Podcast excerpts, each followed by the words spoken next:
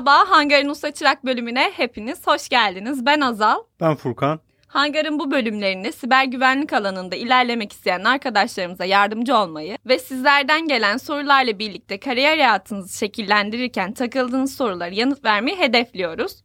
Bugün Orçun Karataş ve sorularını oldukça merak ettiğimiz Fatih Sencer'le birlikteyiz.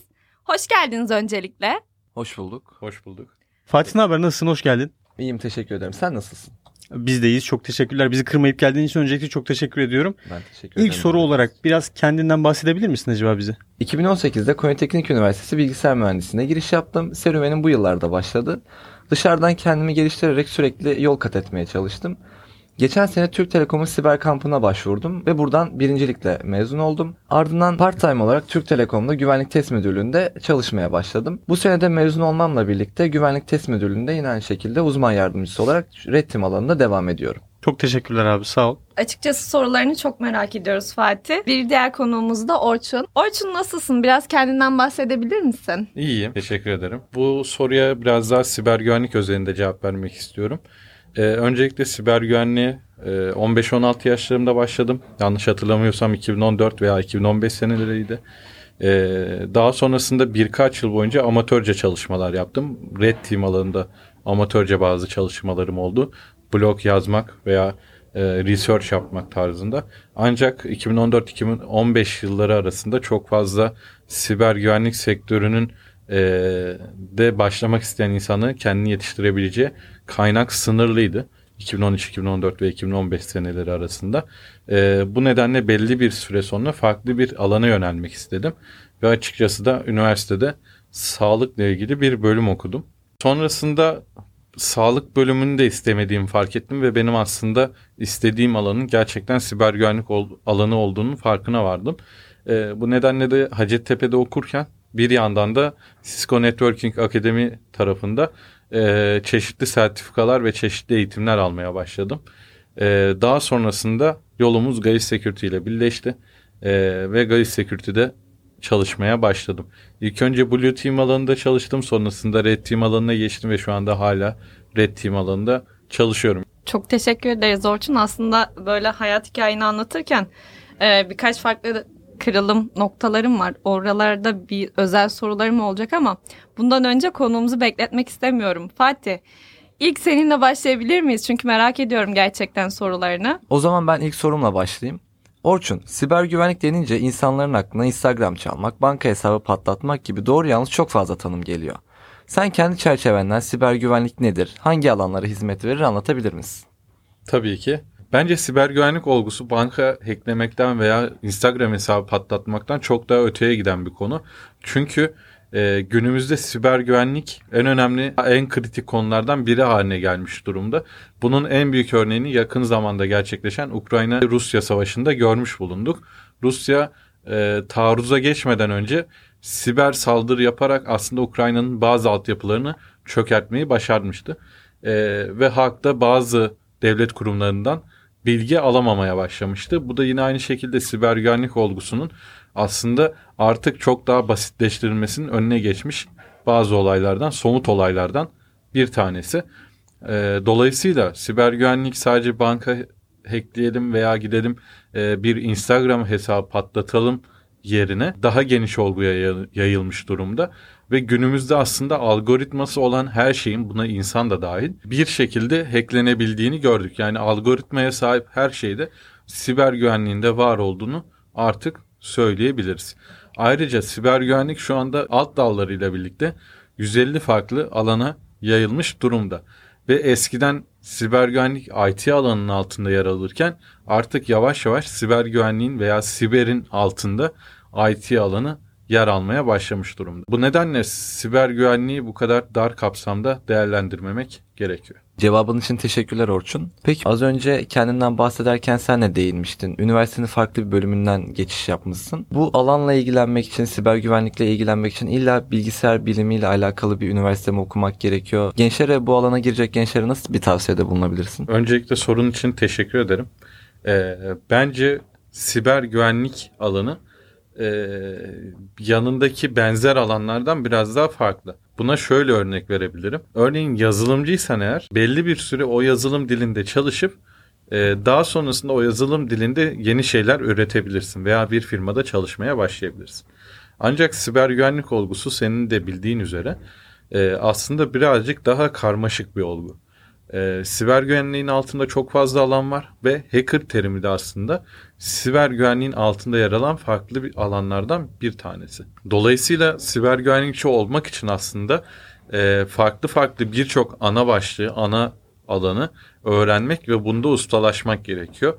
E, örneğin bir yazılım dilini 6 ayda öğrenip yazılımcı olabilirken veya bir yılda yazılım dilini artı yanındaki framework ve teknolojileri öğrenip junior seviyede yazılımcı olarak başlayabilirken siber güvenlik alanında hem farklı yazılım dilleri bilmen gerekiyor hem farklı web teknolojileri bilmen gerekiyor. Farklı sistemleri örneğin Linux, Windows sistemlerin yönetimini bilmen lazım.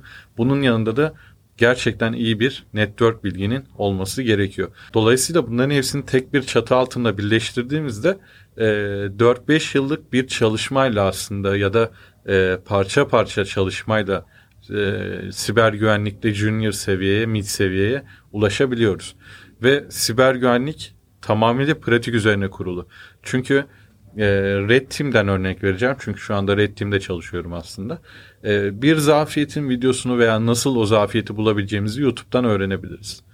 Veya başka kaynaklardan bu e, zafiyeti nasıl tetikleyeceğimizi, nasıl bulacağımızı, bunun payload'ı nedir, bunun exploit'i nerededir, nasıl bulabiliriz? Bunların hepsini öğrenebiliriz. Ancak bu e, zafiyeti uygulamadığımızda, bu zafiyeti pratik olarak test etmediğimizde aslında hiçbir şey bilmiyor oluyoruz. Çünkü pratikle teorik siber güvenlikte çok farklı işliyor. Ee, ve bu nedenle de aslında farklı alanlarda ayrılıyor. Örneğin avukatlıktan örnek vereceğim. Ee, avukatken evet kanunları bilmeniz e, çoğu şeyi hallediyor. Şu an ben avukatlıkla ilgili bilgi sahibi değilim. Ancak daha çok teorik ilerlediğini görüyoruz. E, teorik bir şekilde öğrenildiğini görüyoruz daha doğrusu. E, bu nedenle siber güvenliğin okulunun olmasını gerçekten çok isterim. Üniversitesinin Türkiye'de yaygınlaşmasını, yeni bölümler açılmasını isterim. Ancak şu anda bilgisayar mühendisliği veya yazılım mühendisliğinden yetişen insanlar siber güvenlik alanında istihdamı, ana istihdamı oluşturuyor. Ee, ve burada da aslında yazılım mühendisi veya bilgisayar mühendisi veya bilgisayar programcılığı gibi alanlarda okumaya gerek yok. Dediğim gibi siber güvenlik pratik alanı ve siz yeterince pratik yaparsanız veya bu konuya ilgiliyseniz bunu hobi olarak da yapabilirsiniz. E, kendinizi geliştirebilir ve ve iyi bir hacker olabilirsiniz. E, burada hackerlık e, kelimesini de birazcık açmak istiyorum. Hackerlık her zaman e, bizim ülkemizde özellikle kötü algılanan bir şey. Ancak globalde hackerlık aslında o sistem hakkında en iyi bilgiyi bilen veya o sistem üzerindeki deha olarak kabul edilen insana verilen ad. Dolayısıyla Türkiye'deki bu e, birazcık yanlış algıyı da aslında kırmak gerekiyor. E, ve aslında senin sorduğun soruya geri dönecek olursam ana temeline e, bence üniversite okunmasına gerek yok. Üniversitede öğrenilen çoğu bilgiyi şu anda öğrenebilirsin. E, internette çoğu e, üniversitede gösterilen, öğretilen derslerin çoğu bilgisayar programcılığı veya bilgisayar bilimlerine dayanan fakültelerin çoğundaki dersler zaten internette şu an erişilebilir durumda. Ee, ve gerçekten siber güvenliğe ilgiliysen burada da çalışmalar yapıp öğrenebilirsin. Ee, burada bir konuya açıklık getirmek istiyorum. Lise okunması gereken bir okul mu? Evet kesinlikle lisede e, liseyi bitirip e, daha sonrasında üniversite tarafında alakalı veya alakasız mutlaka bir bölüm okunmalı ve oradaki kültürde öğrenmek veya İngilizce gelişimini de üniversitede sağlamak siber güvenlik açısından oldukça yararlı bir faaliyet olacağını düşünüyorum. Peki abi sana şunu sorayım. Ee, siber güvenliğe yeni başlayacak insan. O zaman siber güvenlik olarak değil de daha çok yazılım, network, database bu alanlardan başlayıp en sonda ortak yola çıkartıp bir siber güvenlik alanına mı, siber güvenliğe mi yönelmesi gerekiyor? Nasıl bir başlangıç yapması gerekiyor? Bence siber güvenliğin altında farklı birkaç alanda uzmanlaşmak gerekiyor. Ee, daha sonrasında siber güvenliğe geçmek gerekiyor. Ee, bunlardan ilk bence network e, management. Çünkü network'ün nasıl yönetildiğini bilmek, network trafiğinin nasıl işlediğini bilmek e, gerçekten farklı bir mindset'e aslında e, bizi taşıyor. Bu da aslında siber güvenlikçi veya e, hacker olmanın ilk şartlarından bir tanesi. Çünkü low level'dan başladığımızda aynı ben o referans modeline benzetiyorum siber güvenlik aşamalarını. En altta network'le başladığımızda sonraki aşamalar gerçekten çok sağlam ilerliyor. Çünkü her şeyin temeli siber güvenlikte veya IT'de network. Network'ün altında e, daha low level'da e, hardware tarafındaki geliştirmelerle, hardware development'la uğraşılabilir. E, donanımsal tarafta da low level'a inilmesi gerekebilir. Ancak bu e, tabii ki siber güvenliğin alt alanlarından hangisini seçeceğinize ve hangi alanda ilerleyeceğinize çok bağlı bir soru. E, örneğin bir e, zararlı yazılım analizcisi e, mutlaka hardware tarafında, donanımsal tarafın tarafta da e, kendisini geliştirmiş olmalı. Bunun yanında e, low level dillerde de kendisini geliştirmiş olmalı. E, ve aynı şekilde reverse engineering'de de biraz daha e, siber güvenliğe yaklaştığında reverse engineering'de de kendisini geliştirmiş olmalı. Ancak bir web uygulama güvenliği veya mobil uygulama güvenliği tarafında çalışan arkadaşımızın da minimum seviyede network bilgisinin olması gerekiyor. Bu minimum seviye kişiden kişiye değişir. Ancak benim genelde tavsiye ettiğim CCNA seviyesinde e, en az CCNA seviyesinde bir network bilgisi her zaman çok işe yarayacaktır. Bunun bir sonraki aşamasında bence e, sistem yönetimi ve aynı zamanda kendisini hem sistem yönetiminde geliştirip hem de aynı zamanda e, yazılım dilinde de geliştirmesi gerekiyor. Bu aslında zamanı kısaltacaktır. Çünkü hem sistem tarafında kendisini geliştirmesi hem de yazılım tarafında kendisini geliştirmesi birazcık ortak bağlamda ilerliyor.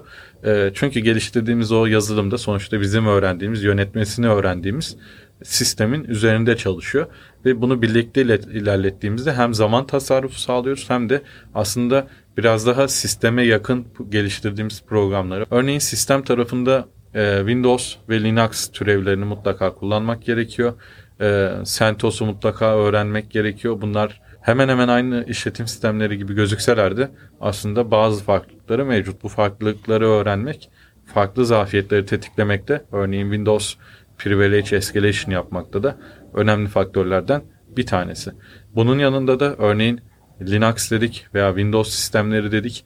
Bunları öğrenirken de Windows sistemde çalışan bir e, yazılım yazmak aynı zamanda Linux sistemde çalışan bir yazılım yazmak da hem bu sistem yönetimini daha iyi kavramanızı sağlayacak hem de aynı zamanda yazılım dilinde kendinizi geliştirmiş olacaksınız.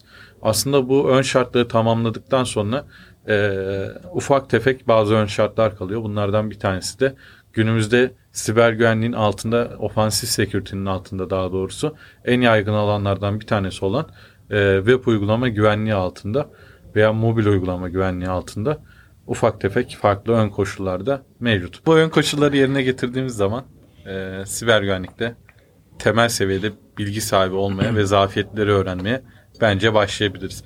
Tabii ki şu anlam çıkmasın ben sadece sistem yönetimi ve yazılımla uğraşacağım şu an ve 3 ay sonra siber güvenliğe başlayacağım gibi bir algı oluşmasın.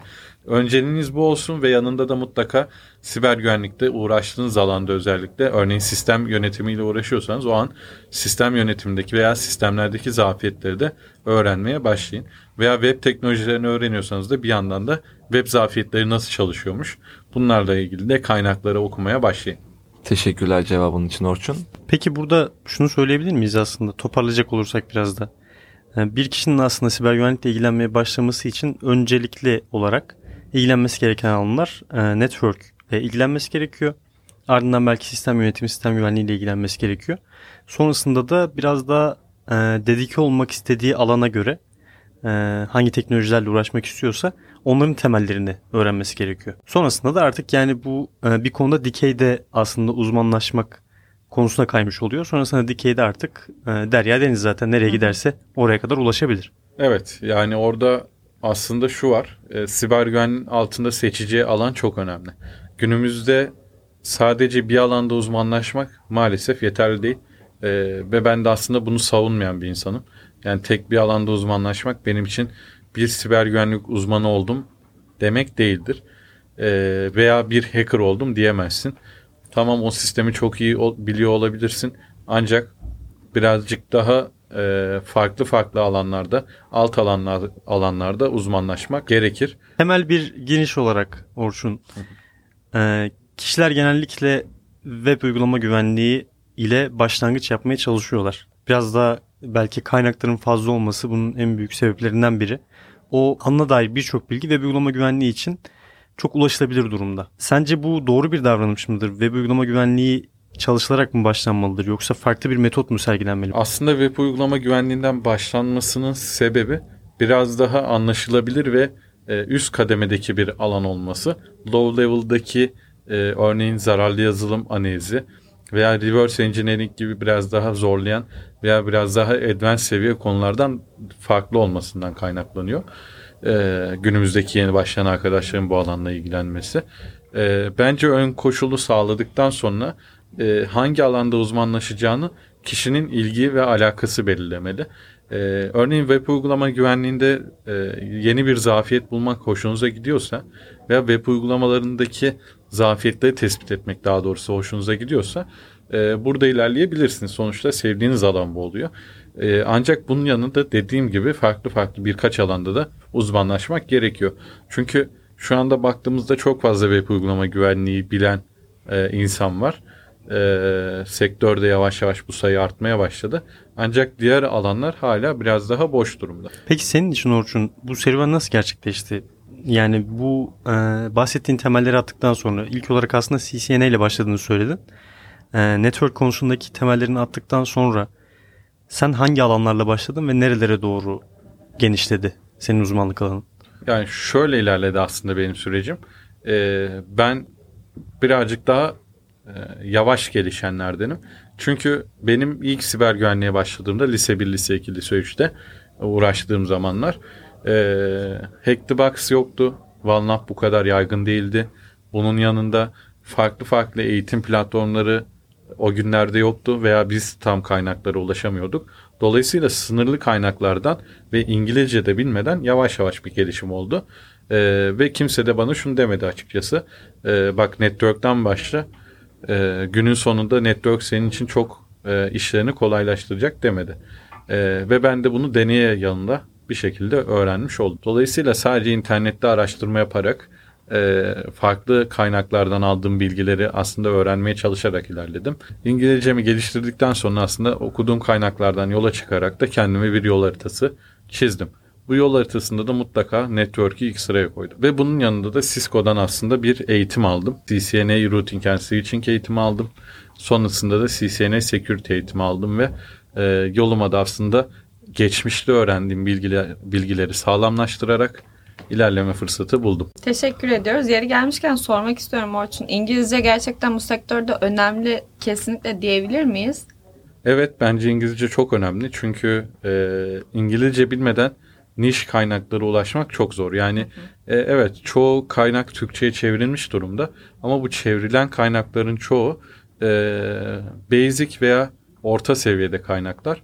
E, advanced seviye daha niş, daha güzel işler yapılabilecek kaynaklar hala yabancı dilde duruyor.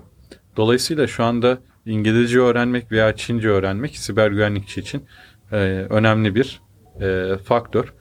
E, ve İngilizce bilmeden de aslında kendimizi çok fazla geliştiremeyiz.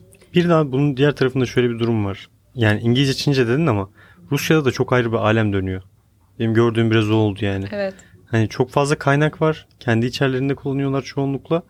Ee, Rusça'da öğrenilmeli mi? Çünkü mesela ben bilgisayarımda Command T yaptığım zaman abi İngilizce'den herhangi bir şeyi Türkçe'ye çevirebiliyorum. Ben kendim de yani az biraz İngilizce bildiğimi söyleyebilirim. Ancak benim kendi çevirimden çok daha iyi bir şekilde çeviriyor sağ olsun Google Translate. Ee, ama Rusçadan denediğim zaman mesela Rusçadan Türkçe'ye denediğim zaman gerçekten sorun yaşıyorum. Onu anlayı şunu bir düşünmedim değil. Acaba Rusça mı öğrensem? Biraz da olsa. En azından Kiril alfabesi falan öğrenerek başlasam bunu. Uygun mudur sence böyle bir düşünce? Aslında daha önceki sorularda cevapladığım üzere siber güvenliğin alt alanlarından CTI ile veya siber istihbaratla uğraşan arkadaşlarımızın mutlaka Rusça e, veya Çince öğrenmesi gerekiyor. Çünkü APT gruplarının çoğu e, bu ülkelerden çıkıyor. E, ancak tabii ki Rus Rusya'nın ve Çin'in kendi siber güvenlik altyapıları ve siber güvenlik know-how'ı e, oldukça iyi durumda. E, bunun bir etkisi de aslında e, Batı ülkelerine biraz daha kapalı olarak gelişmeleri. E, dolayısıyla şimdi Finlandiya'ya veya Almanya'ya baktığımız zaman e, biz kaynakları hemen hemen aynı kaynaklara denk geliyoruz siber güvenlik kaynaklarına. Yani Almanca bir metin de kesin onun İngilizcesi de bir yerde çevrilmiştir veya hemen hemen aynı konuları anlatıyorlar. Ancak Çin ve Rusya e, ve Kuzey Kore aslında kendi siber güvenlik know-how'ına sahip ülkelerden bazıları. E, ve bunu da aslında kendi işlerinde yayabiliyorlar. E, ve bu dillerden bir veya birkaç tanesini bilmek, İngilizce, Rusça veya İngilizce, Çince'yi bilmek aslında farklı know-how'ları da bizi götürebilir. O yüzden birden fazla dil bilmek bence önemli bir konu. Teşekkür ettim abi. Orçun ben sana sertifika konusunu sormak istiyorum. Ee, sen de anlattığın gibi başlarken CCNA sertifikasıyla başlamışsın. Şu anda bu tarz sertifikaların kurlardan dolayı fiyatları çok fazla arttı. Sektöre yeni başlayan arkadaşların hani kendi bütçeleriyle bu sertifikaları almaları gerekiyor mu? Sektörde ne kadar bu sertifikalar önemli? Bence sertifika olmazsa olmaz bir şey değil. Bunun yanında kendinizi kanıtlayabileceğiniz veya referans geliştirebileceğiniz, e, biz buna reputasyon diyoruz aslında. E, reputasyonunuzu geliştirebileceğiniz farklı alanlar mevcut. Bunlardan ilki e, bence blog yazmak. E, önemli bir faktör. E, çok sevdiğim bir insanın da şöyle bir lafı var. E, ben o kişinin ismini Google'a yazdığımda karşıma çıkan sonuç aslında o kişiyi temsil ediyor. E, ve ben orada ne görüyorsam o kişi hakkında da o bilgiye sahip oluyorum. E, dolayısıyla blog yazmak e, veya write-up yazmak oldukça önemli reputasyon faktörlerinden bir tanesi.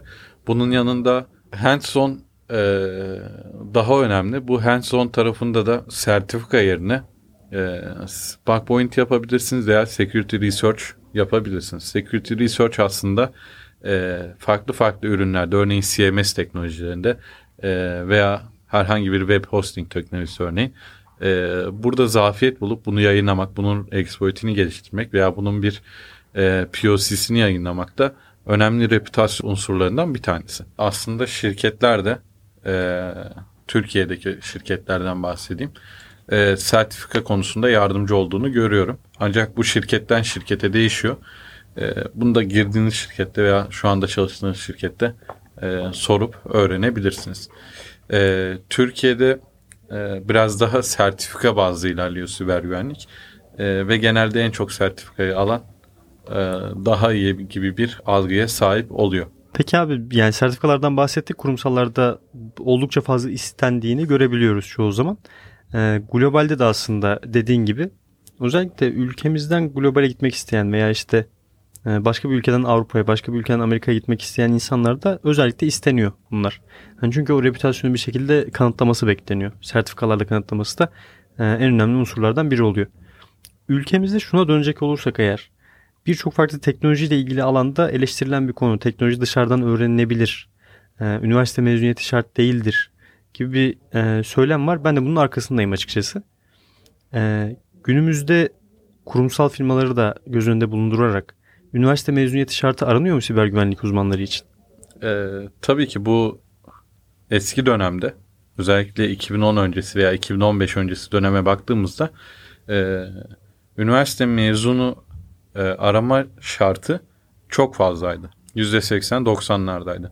Ancak e, yavaş yavaş gelişen teknoloji ve e, eğitim ara- araçlarının e, popülerleşmesiyle beraber bireysel eğitim ve kendini geliştirme, self learning oldukça trend hale gelmiş oldu.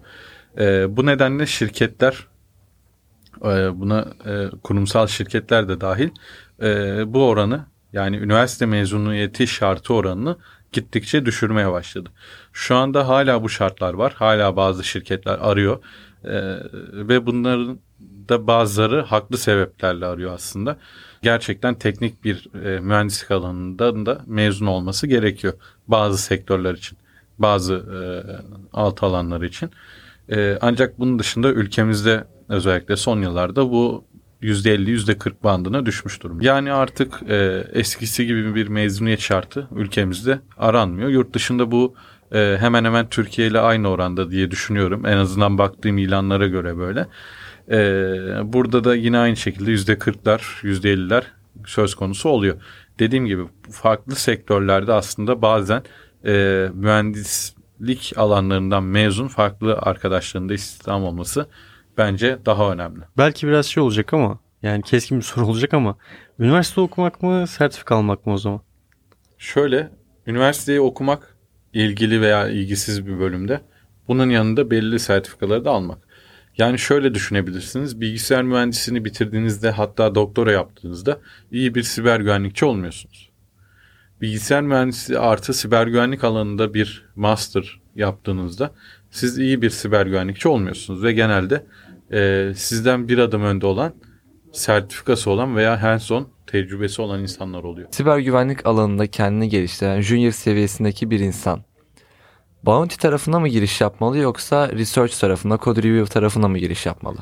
E, bence yeni başlayan bir siber güvenlikçi mutlaka ilk başta kendini geliştirdikten sonra yani artık e, web uygulama güvenliğinde zafiyetler bulabiliyor, web uygulamalarda zafiyetler bulabiliyor, biraz daha spesifik zafiyetler bulabiliyor. Örneğin IDOR veya Business Logic gibi zafiyetler veya daha teknik SSTI, SSRF e, veya işte Race Condition gibi zafiyetler bulmaya başladıktan sonra e, yan bir alanda uzmanlaşırken de bir yandan da e, bug point yapılmasını ben tavsiye ediyorum. Çünkü her yeni gördüğümüz sistem aslında siber güvenlikçiyi özellikle offensive security ile uğraşan siber güvenlikçiyi geliştiren unsan, unsurlardan bir tanesi. Ufak bir örnek vermek istiyorum aslında.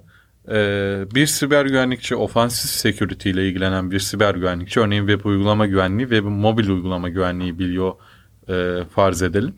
E, bu siber güvenlikçi arkadaş ne kadar farklı web uygulaması görürse aslında e, o kadar farklı developer'ın bakış açısını görmüş oluyor. Bunun yanında o kadar farklı developer'ın yazdığı kodu da görmüş oluyor ve oradaki algoritmayı öğrenmeye başlıyor. Dolayısıyla günün sonunda e, aslında e, onlarca farklı yazılım metodu görüyor. Yani bir algoritmayı farklı farklı yazan e, yazılımcıların yazılımını görüyor ve bunun yanında da farklı web teknolojileri görüyor. Örneğin bir site e, iken yani Java ile yazılmışken bir site .NET oluyor. Ve aslında IIS teknolojisi koşuyor orada. Yani Windows sistem var arkasında. Ee, bunun yanında bir sistem Apache artı PHP'yi kullanıyorken öbür tarafta Apache ve JSP'yi kullanıyor. Veya Tomcat'i kullanıyor. Dolayısıyla bu kadar farklı teknoloji ve developerların bakış açısını öğrenen, öğrenen bir e, offensive security'ci arkadaş gerçekten artık yavaş yavaş sistemi hissetmeye başlayacaktır. Bu da aslında siber güvenlikçilerde istediğimiz e, olgudan bir tanesi. Sistemi hissetmesi. Peki abi research tarafına ne diyorsun? Code review tarafı?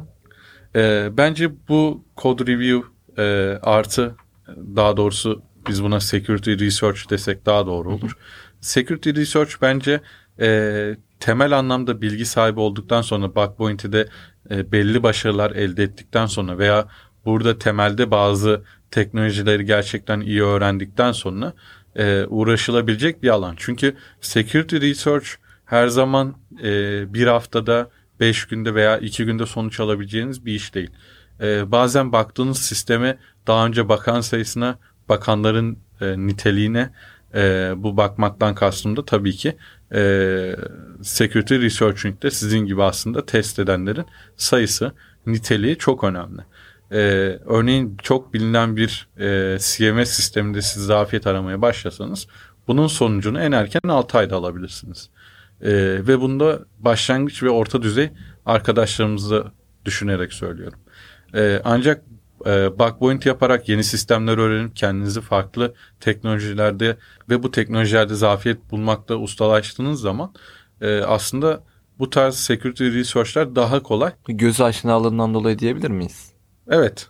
Evet bu daha doğru olacaktır. Yeri gelmişken şunu da sormak istiyorum Orçun. Senin de az önce bahsettiğin gibi siber güvenlik alanında uzmanlaşmak isteyen arkadaşlarımız genelde bilgisayar ya da yazılım alanında ilerliyorlar. Peki hangi dili bilmeleri gerekir? Yani örneğin malware analizi yapan bir kişi assembly öğrenmesi gerekli mi ya da hangi dillere hakim olması gerekir? Evet bu aslında siber güvenliğin hangi alt dalıyla uğraşacağımızda çok e, ilgili diyebilirim. E, burada bir web uygulama güvenliğiyle uğraşacaksak eğer e, mutlaka bir backend dilini bilmemiz gerekiyor. Bunun yanında da frontend dillerinde e, HTML'de ve JavaScript'te uzmanlaşmak şart. E, bunun yanında backend dillerinden örnek vermek gerekirse PHP e, veya günümüzde daha çok kullanılan popülerleşen e, Node.js diyebiliriz. E, bunun yanında JavaScript'in bazı framework'leri de oldukça önemli konuma gelmiş durumdalar. Teşekkür ederiz. Abi konuyu ben bug bounty tarafına tekrardan döndürmek istiyorum. Ya bildiğimiz gibi bounty tarafında çok büyük rakamlar konuşuluyor. Çok büyük paralar dönüyor. Ee, neden bounty konusunda başarılı olan birisi herhangi bir şirkette çalışsın? Yani neden e, mesaisini bounty'de geçirmek yerine ekstra bir dolar avlamak yerine normal e, orta bütçeli bir maaşla herhangi bir şirkette çalışsın? Ee, bu değişen e, bir soru. Değişken bir soru daha doğrusu. E, çünkü bu kişiden kişiye değişebilir. Şimdi Bug Bounty'deki bu rakamlar e, aslında büyük değil. O zaman da şöyle dememiz gerekiyor.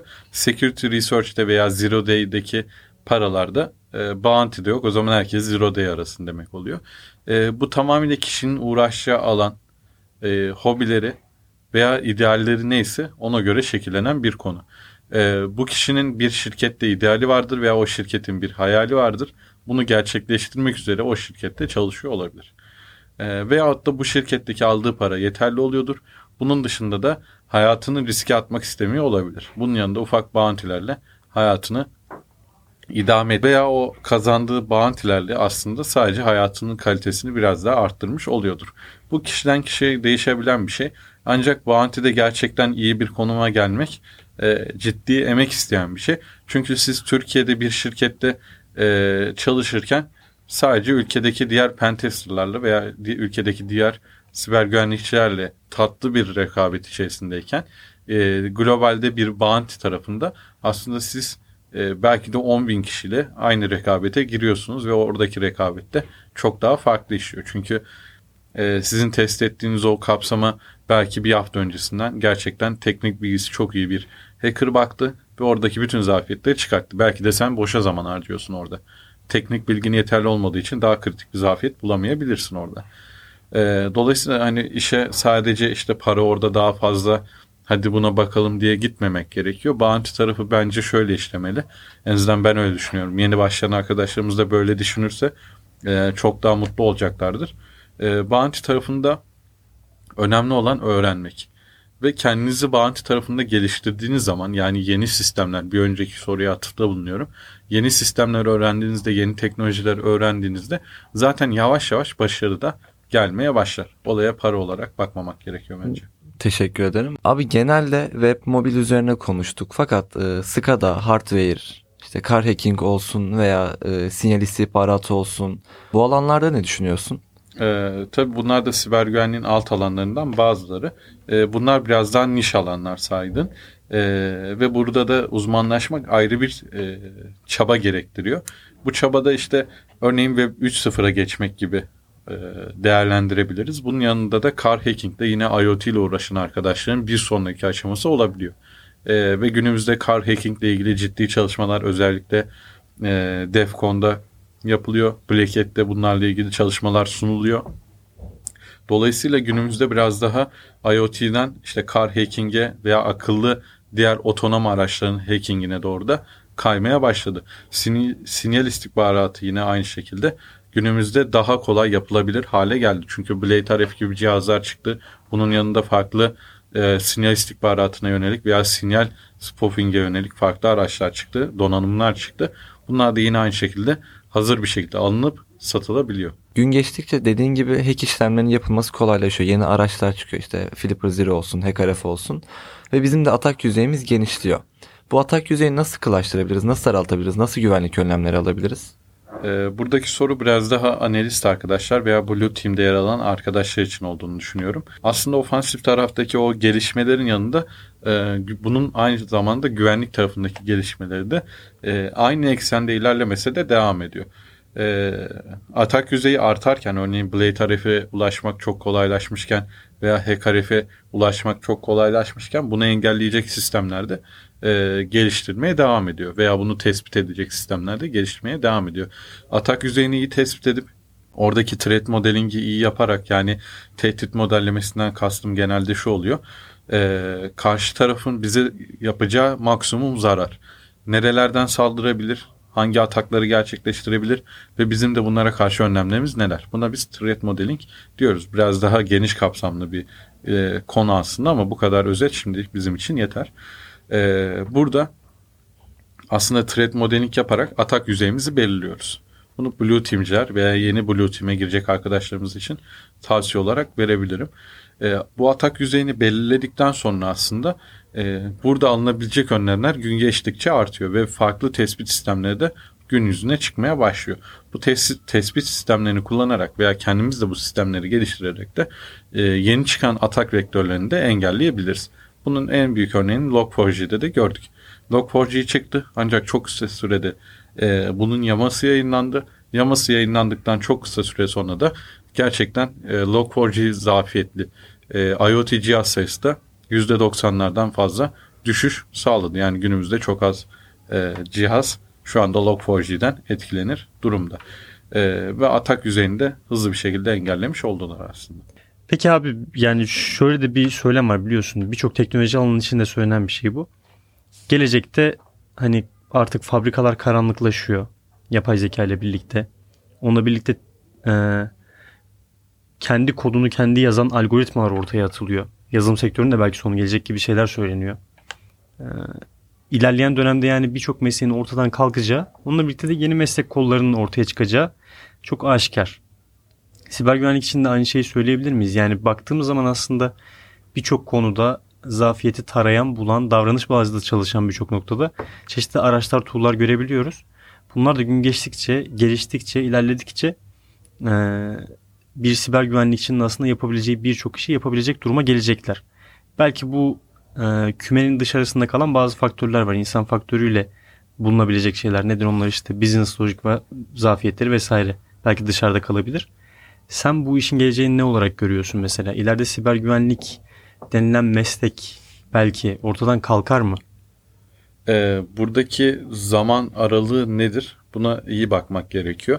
Şimdi kısa zamanda böyle bir şeyin olacağını düşünmüyoruz. Bunu sadece ben değil, e, aslında yapılan araştırmalar düşünmüyor. E, burada yapay zeka hala çok eksik olduğunu görüyoruz şu dönemde. E, ancak uzun vadede baktığımız zaman tabii ki bazı iş kollarını tamamen bitirecek, e, bazı iş kollarında belli bir oranda yapay zekaya geçecek. Bu da Endüstri 4.0'lı olacak bir şey zaten. E, ancak uzun vadede siber güvenliğin tam olarak biteceğini şu anda düşünmüyorum. Çünkü dediğim gibi bir algoritma varsa ki yapay zekalar da algoritmalardan oluşuyor. E, ortamda bir algoritma varsa bu hacklenebilir. E, dolayısıyla yapay zekaların da hacklenmesi söz konusu olabilir.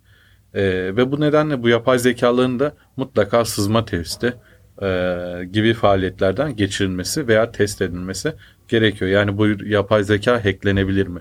Hacklenemez mi? E, bu konularda o zaman gündemde olacağı için tabii ki bunlar uzun zaman sonrası yani uzun vadede yapılan planlar. E, yine orada da siber güvenlikten bahsetmeye devam edeceğiz. Hoş sohbetiniz için çok teşekkür ederiz. Ayrıca Fatih Özen'le hazırladığın sorular ve davetimizi kırmadığın için ayrıca teşekkür ediyoruz. Ben teşekkür ederim. Orçun verdiğin cevaplar gerçekten bizi aydınlattı ve e, bu bölümümüzün ilk konuydun. Çok teşekkür ediyoruz. Ben teşekkür ederim. Arkadaşlar Usta Çırağan sonuna geldik. Bir sonraki bölümümüzde görüşmek üzere. Hoşçakalın.